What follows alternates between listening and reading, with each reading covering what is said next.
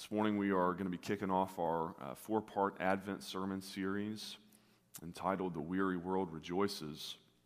I was drawn to this title uh, not just because, Oh Holy Night, is my favorite Christmas hymn, but uh, because I continue to just feel compelled in the times we're living through to, uh, to preach specifically to, to hearts living through these extraordinary times. And, and personally, I, I think that if I had just one word to sort of try and summarize what I'm, you know, I'm feeling here towards the end of this crazy year that has been 2020, I think uh, the word that comes about as close as any other is weary. I'm tired.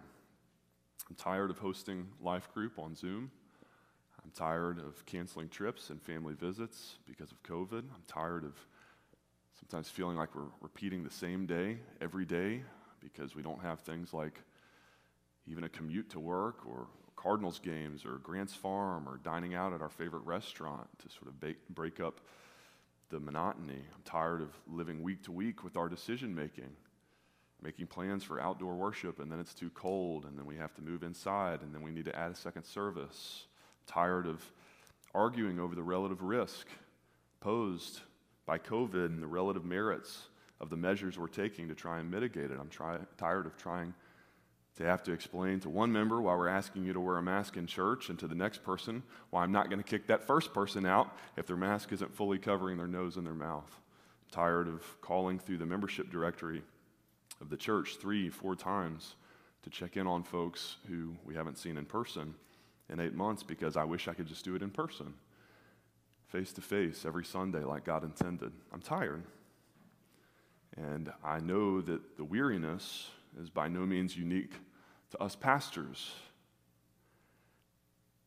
I know you all are weary from talking with you, physically, mentally exhausted, tired, fatigued, impatient, or dissatisfied. That's how the dictionary defines weariness. Kids, are you tired of online school?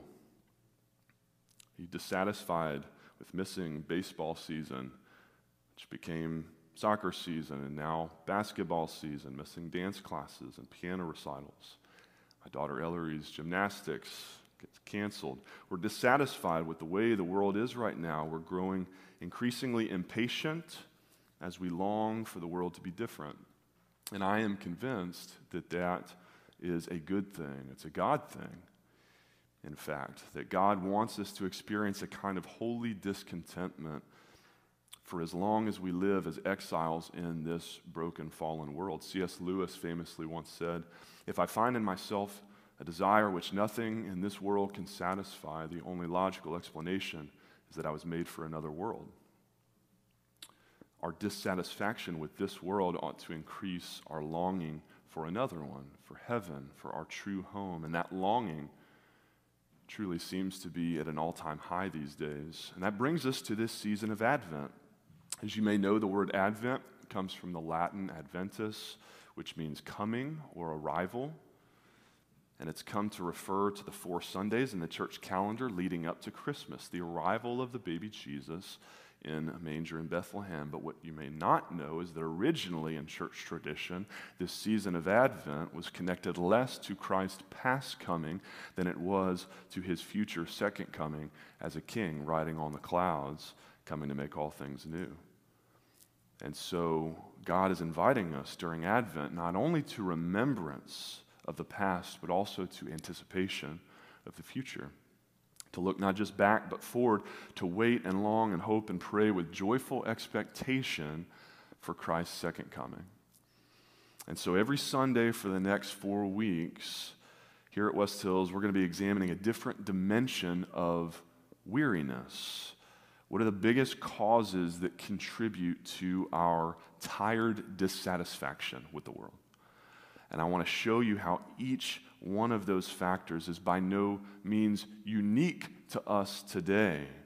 We're going to hop in our time machine every Sunday, travel back some 2,025 years to the eve of Christ's first coming in order to better appreciate just what a weary world it really was back then, back in Jesus' day. But most importantly, I want to point us to the joy that we find. The weary world rejoices at Jesus' arrival, his adventus in that humble stable. And so we're going to let that joy fill us with hope, even in the midst of our present weariness today, because it reminds us and it reassures us of the joy that is still yet to come at Christ's second coming. And so, the first facet of weariness for this morning that we're going to examine is waiting. Waiting produces weariness, doesn't it? If you've ever been forced to do the long distance relationship thing, you know what I'm talking about. You're in love, right? but you have to wait weeks or even months between visits.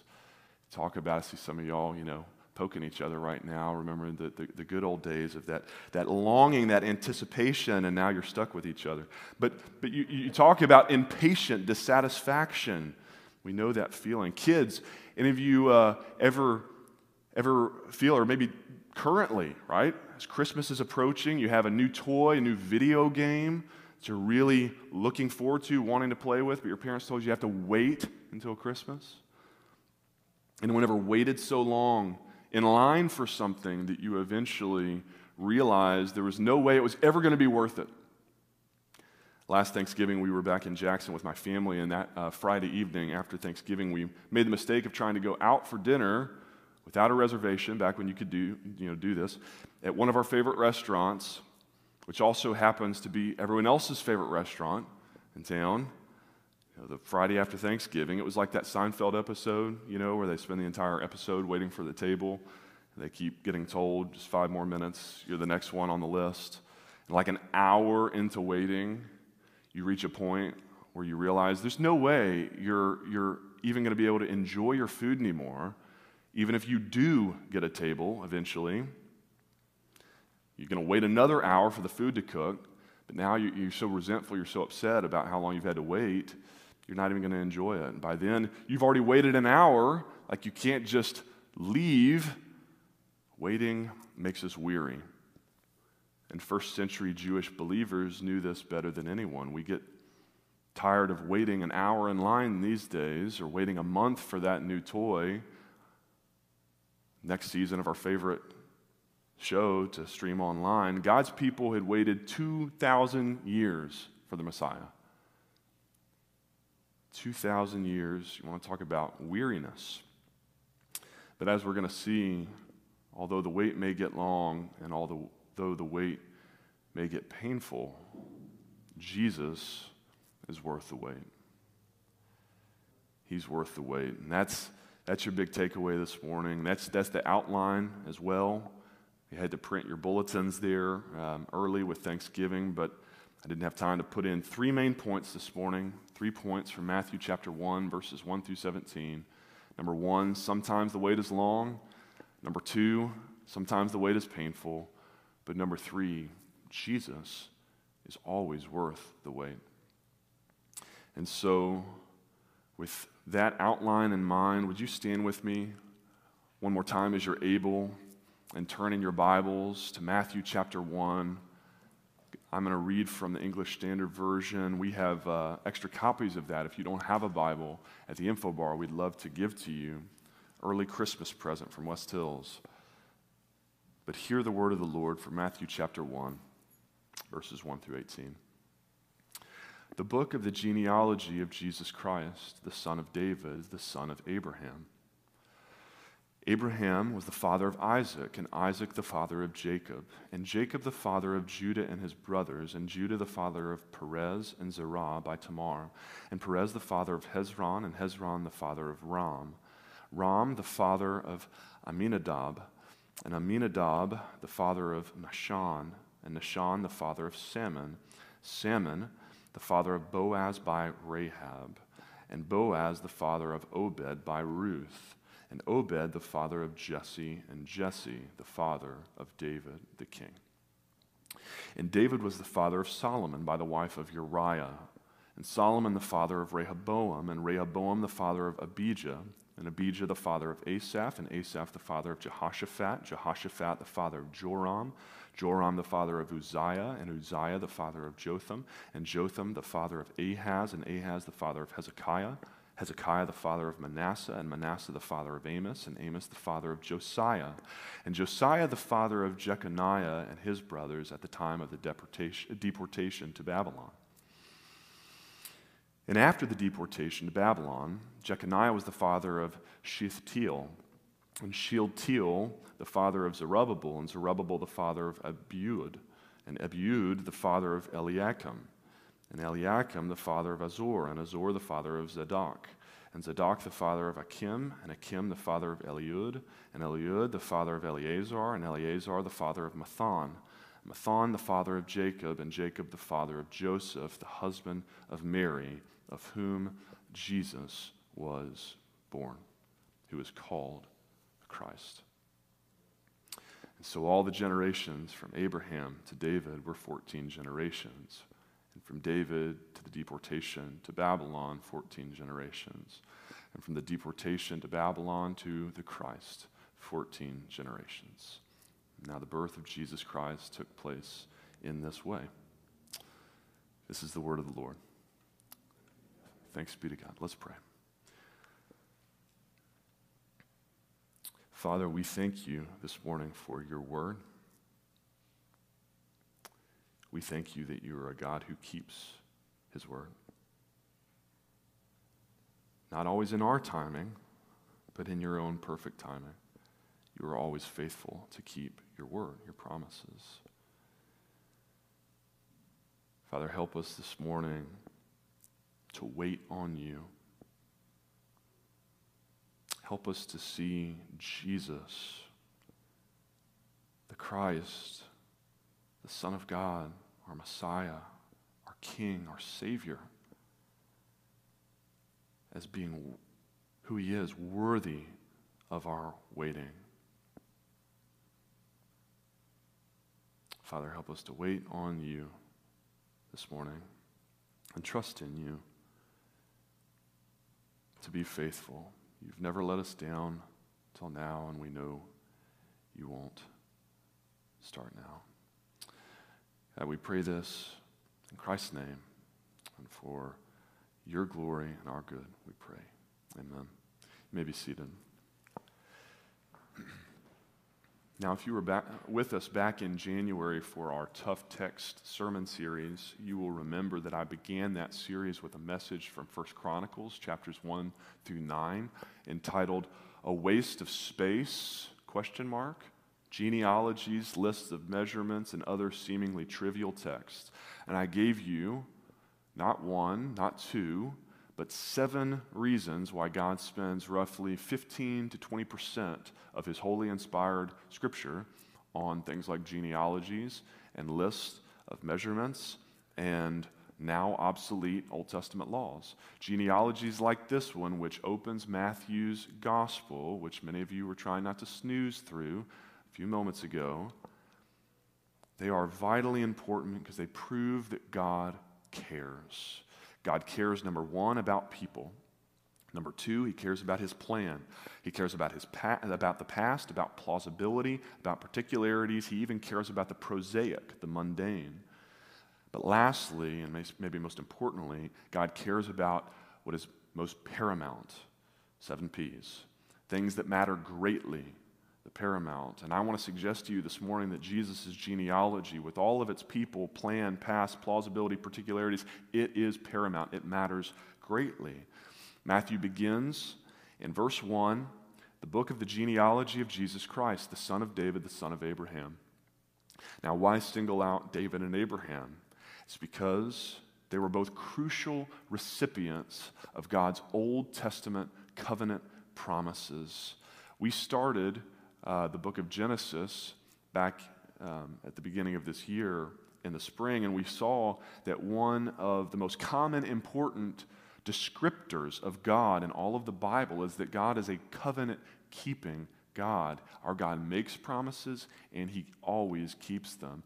But God, as I just prayed, always keeps his promises in his own perfect, albeit sometimes unhurried, let's say, timing.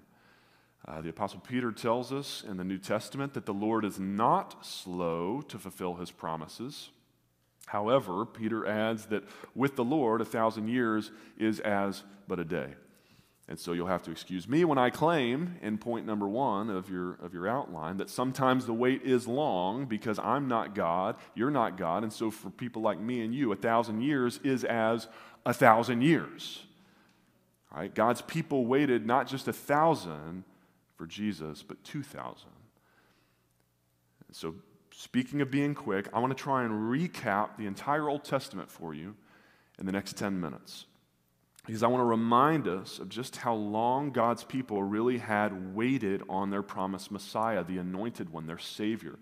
See, Matthew traces his genealogy back to Abraham, but Luke, in his gospel, actually traces it all the way back to Adam. Matthew is writing primarily to Jews, and so he emphasizes Jesus' Jewishness, tracing him through Abraham, the father of the Jewish people. But Luke emphasizes Jesus' universality.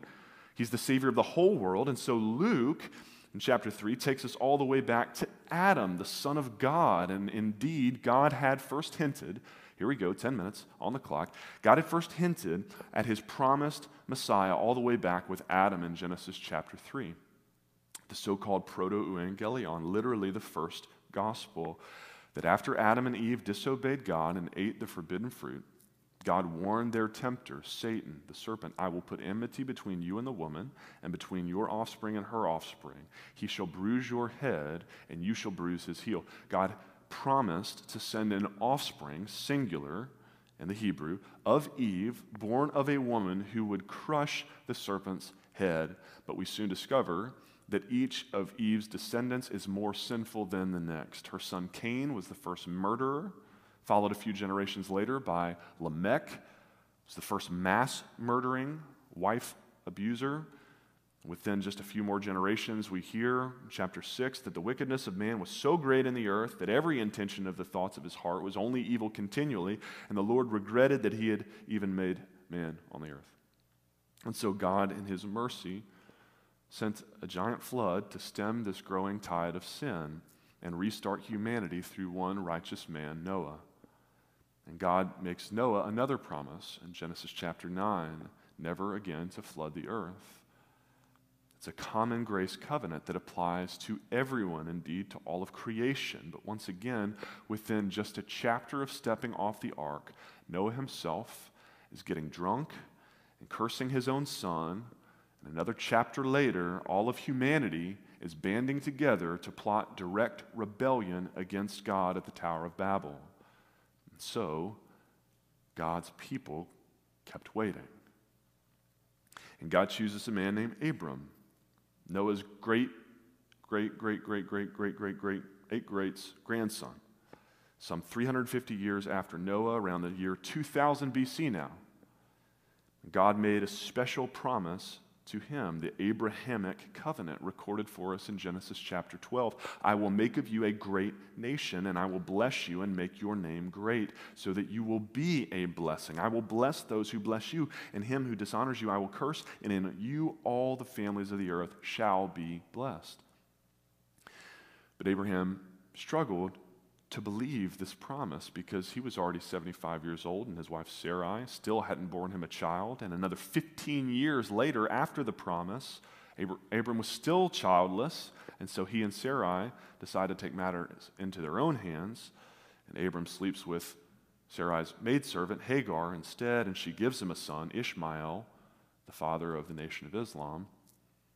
But God refused to give up on his plan or on Abram and at the ripe old age of 100, God finally gives Abraham a son, Isaac.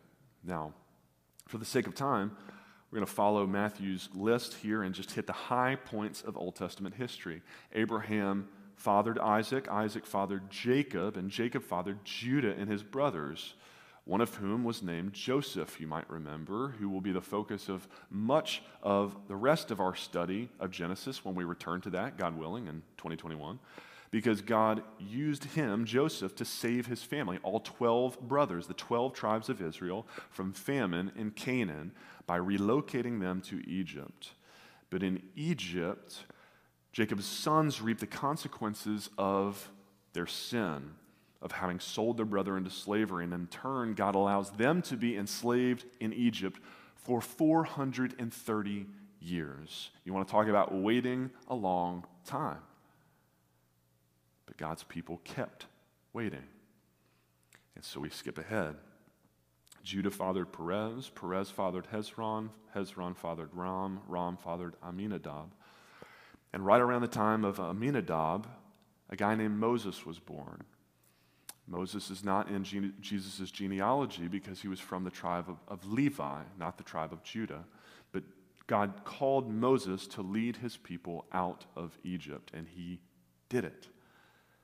And it's amazing. It's like the most pivotal foundational story account in the Old Testament. But once again, the very next chapter, God's people are already impatiently grumbling about how much better things were in Egypt. We want to go back. And while God was on Mount Sinai with Moses, graciously giving his people the law to help guide them, they were busy making an idol down below to worship instead. And so God makes them wander in the desert another 40 years. God raises up Moses' successor, Joshua, to lead a new generation of his people back into the promised land, back into Canaan. And God commands Joshua to go through the entire land and eradicate all of the wicked nations and peoples now populating it. God warns him if you fail to obey me, these nations will be a thorn in your side. They will not only come back to threaten you militarily, existentially, but spiritually. Your descendants will start to intermarry with theirs, and, and your descendants will fall away after their false gods. And that is exactly what we see happening for another 400 years. So God's people kept waiting. We skip ahead. Aminadab fathered Nahshon, and Nahshon fathered Salmon, and Salmon fathered Boaz, and Boaz fathered Obed, and Obed fathered Jesse. This is all during the period of the judges. God's people drifting farther and farther away from Him until finally they reject God altogether and they demand a human king. They want to be just like the other nations. And again, God warns them, and again, they ignore Him. And so God gives them King Saul. And then, in His mercy, God even gives them a good king like David. Jesse fathered David the king. And David was by far the greatest king in all of Israel's 464 year, 22 king dynasty of the southern kingdom of Judah. He was the, the greatest king. And David was an adulterous murderer. And yet God made another covenant with him. I will raise up your offspring after you, who shall come from your body and I will establish his kingdom, and he shall build a house for my name, and I will establish the throne of his kingdom forever. Everybody thought the prophecy was about Solomon because he would build the temple, a house after God's name. And yet, this promised king who would reign forever, unfortunately for the Israelites, that description doesn't fit any of David's immediate descendants. Solomon's reign didn't last forever, the kingship didn't last forever. And for over four centuries, the offspring of David mostly just got worse and worse and worse down through his line. 400 years. And so God's people kept waiting. David fathered Solomon illegitimately. Solomon, the polygamist idolater, fathered Rehoboam, the evil tyrant who split the kingdom, tore it in two.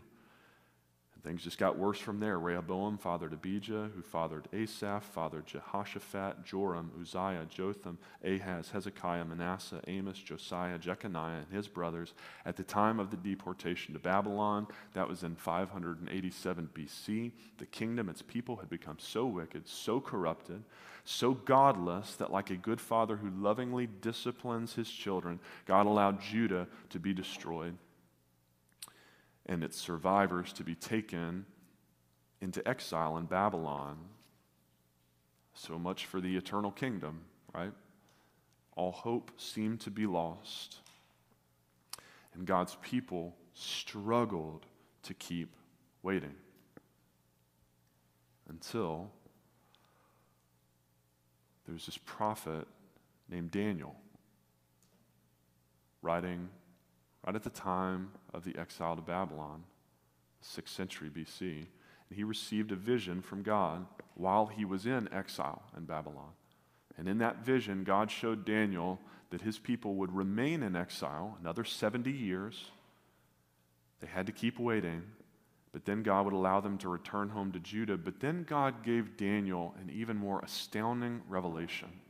In chapter 9, we hear 70 sevens are decreed about your people and your holy city to finish the transgression, to put an end to sin, and to atone for iniquity to bring in everlasting righteousness, to seal both vision and prophet, and to anoint a most holy place. Know therefore and understand that from the going out of the word to restore and build Jerusalem to the coming of an anointed one, a prince, there shall be seven sevens. And after the 62 sevens, an anointed one shall be cut off. Now, we could spend a whole sermon just unpacking this one prophecy, and God willing, one day we will. But here's the Cliff's Notes interpretation for this morning God showed Daniel almost a century before it happened.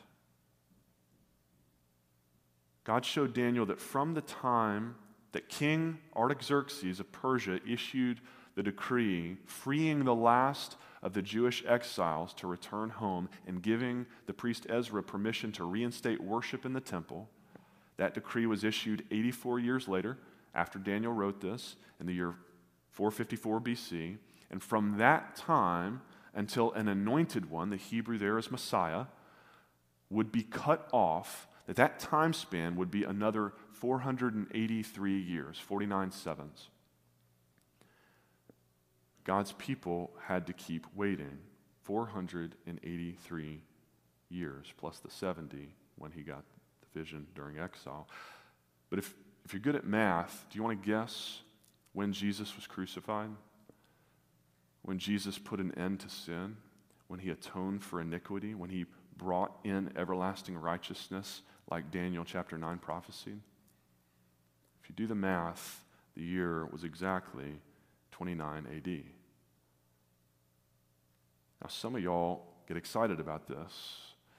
Right? You, you can't wait to just get out there, witness to someone, because every time you hear about God's faithfulness in the Old Testament, God's fulfillment of prophecy, so precisely, so miraculously, supernaturally, five centuries later, in the person of Jesus, it, it rekindles that fire of faith in you. But others of you right now need someone to nudge you back awake. Because after just 10 minutes of Old Testament history, you're like, Pastor Will, I know the story. We, we all know how the story ends. Uh, we, we, we know you end every sermon the same with the gospel. Jesus said, All the scriptures point to me. He's right there in verse 16 of Matthew chapter 1. Jesus was born who is called the Christ. Can't we just skip to the point? Can we just skip to the good news, to, the, to, to Jesus? Well, here's the point. Point number one is that sometimes the wait is long. Sometimes you, you, you got to wait a long time while I read a bunch of names in a genealogy. Sometimes you got to wait a long time through, uh, if you thought it was long 10 minutes of, of the recap of Old Testament history, try waiting 2,000 years through it. I blame the internet. Our attention spans are pathetic. But 2,000 years for a Messiah. In all seriousness, I, I hope that this brief history gives us a better appreciation for just how weary God's people had become by the time that Jesus finally did arrive. I want to give you a visual for it. Here's a timeline. You won't be able to make out any of the writing or anything, but you know, we can post this online later and you can zoom in um, timeline for, for all of the history that I just covered with you. Uh, you see that little purple cross there in the bottom corner, hiding, squeezed in? That's the relative length of time that the Bible spends on the entire New Testament, right? The, b- between those lines. So all the rest of it was waiting. It was waiting. God's people were understandably weary. They were tired of waiting. That's why in John chapter 6, after Jesus miraculously feeds the 5,000, the crowd comes out and they attempt to take him by force to make him their king because they're tired of waiting for a king. And they know God's promises. They know that the serpent's head has not yet been crushed. They know that all of all the peoples have not yet been blessed through Abraham. They know that Solomon's kingdom was not an everlasting one. They know about Daniel's prophesied Messiah. And so after 2,000 years, they're tired of waiting. And oh, by the way, this is all while they're being oppressed by the Egyptians, the Canaanites, the Philistines, the Assyrians, the Babylonians, the Persians, the Greeks, the Syrians, the Romans. Take your turn in line to beat up on God's people. God, when is our triumphant king ever going to come and set us free. Sometimes the wait is long, friends. I know I've been pretty pessimistic and harsh on us modern day folks and our attention spans, our lack of patience, our, our lack of long sufferingness. It's a virtue the Bible talks about. But let me try and be more sympathetic. Sometimes the wait really is long. What are you waiting on this morning? Kids, it, really stinks that you haven't gotten to hang out with your friends in person for over eight months now, some of you. That stinks. That's the nicest word I'm allowed to use from the pulpit for it. It stinks.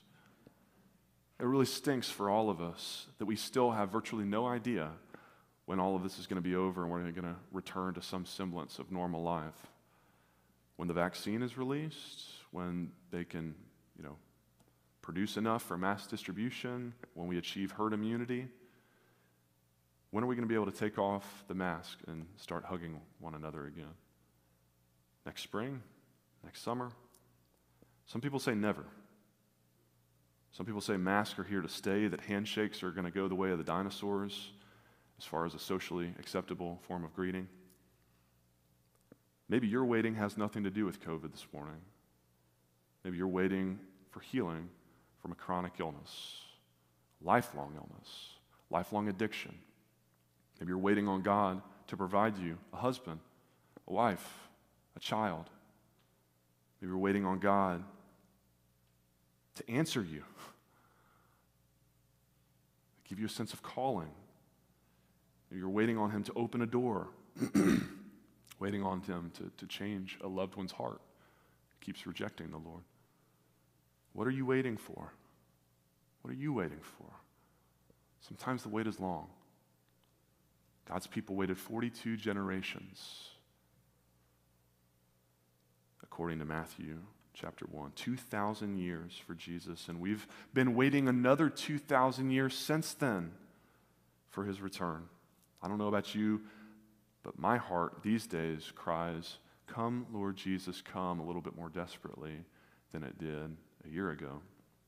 And maybe that's part of the point. Maybe that's part of God's purpose in all of this with COVID that waiting produces longing, and God longs for us to long for Him.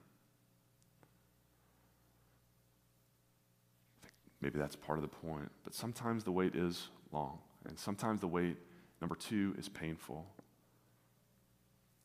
I'm not going to comb back through all of that Old Testament history again and belabor this, this second point. The entire history of God's people leading up to Christ is one of suffering. But I will point out this, though, quickly. In, in Matthew's genealogy, he goes out of his way to point out the messiness of Jesus' bloodline. Matthew is clearly not a Malfoy you know, from Harry Potter, uh, obsessed with the pureness of Jesus' pedigree. He, he could have just said in verse 3 that Judah fathered per, Perez and Zerah, but instead he goes out of his way to remind us that he did so by Tamar via incestuous prostitution. The same thing with Rahab in verse 5, another prostitute. Ruth, verse 5, was a Moabite. Jews weren't even allowed to eat with them. Matthew makes sure we don't forget David's affair in verse 6. David was the father of Solomon by the wife of Uriah. and you you just don't include guys like Rehoboam and Manasseh and Ahaz in a genealogy that you're trying to impress people with. These were not good people. Even the best figures here, David and Abraham, again, were murderous adulterers, faithless liars, respectively. Were famous sinners. As David Platt says, all in all, this was one crooked family tree. Not only was the wait for Jesus long, it was painful. It was downright cringeworthy at times. What about your wait? Right? Some of us have been waiting a long time for things, sometimes a long, painful time for things. You know, the only thing worse, lighten the mood for a minute, worse than being stuck on hold for a half hour on, on the phone with customer service? It's being stuck on hold for half an hour with Feliz Navidad playing on repeat in the background, right? You can't mute it because then you won't know when they pick up and connect you. Sometimes the wait is painful. Why? I love how Platt answers it. He says, Why are these people included in the line? The messiness, the painfulness of Jesus' backstory. Why were they included? in the line that leads to Christ. He says, for the same reason, your name is included in the line that leads from Christ, solely because of the sovereign grace of God. Praise be to God that He delights in saving sinful, immoral outcasts like you and me. The family tree might be crooked, but praise God that He uses crooked sticks to draw straight lines. If God only used straight sticks, friends, you and I would be discarded, along with Abraham and David and the rest of them. But praise God for his long sufferingness, for his patience, for his undeserved mercy toward us. God's mercy, of course, finds its climactic fulfillment in verse 16 in the arrival of Jesus. And if you know anything about Jesus, friends, you know that he was worth every second of the wait. Galatians 4 4 says, When the fullness of time had come, not a second too soon and not a second too late, God sent forth his Son be born of a virgin. And God's people and the entire weary, weary world finally rejoiced. The angel said to them, Fear not, for behold, I bring you good news of great joy that will be for all the people, not just the Jews who've been waiting, even the people who didn't know they're supposed to be waiting get included. That's how merciful God is. The Gentiles, remember God's promise to Abraham I'm going to bless all nations through you. For unto you is born this day in the city of David a Savior who is Christ the Lord. And some 33 years later, on a Roman cross, at just the right time, not a moment too soon, not a moment too late, Christ died for the ungodly. To save us, not from Rome, not from suffering, not from waiting, but to save us from our sin the Apostle Paul goes on to say in that same chapter, Romans 5, that while we were yet sinners, Christ died for us. While we were enemies, we were reconciled to God by the death of his Son. More than that, we also now rejoice in God. We rejoice through our Lord Jesus Christ, through whom we have now received reconciliation. Friends, if you have not yet received Jesus as your Lord and your Savior, your reconciler between a holy, perfect God and a sinful, broken you, let me implore you this morning, in Jesus' name, do not wait a moment longer. Trust in Jesus today, and you will be saved. His joy, His eternal joy, can be yours this morning and forevermore if you will but give your life to Jesus. And for those of us who have done that already and entrusted our lives to Jesus, I want to leave you this morning with this difficult, sometimes impatience inducing, but hope filled reminder that as we live out the rest of our sojourning here in this world as exiles, in a weary, broken world, awaiting Christ's return and final redemption of all of creation, hear this blessed reminder. Yes, sometimes the wait is long. Yes, sometimes the wait is painful. But Jesus is always worth the wait. Amen. Let's pray.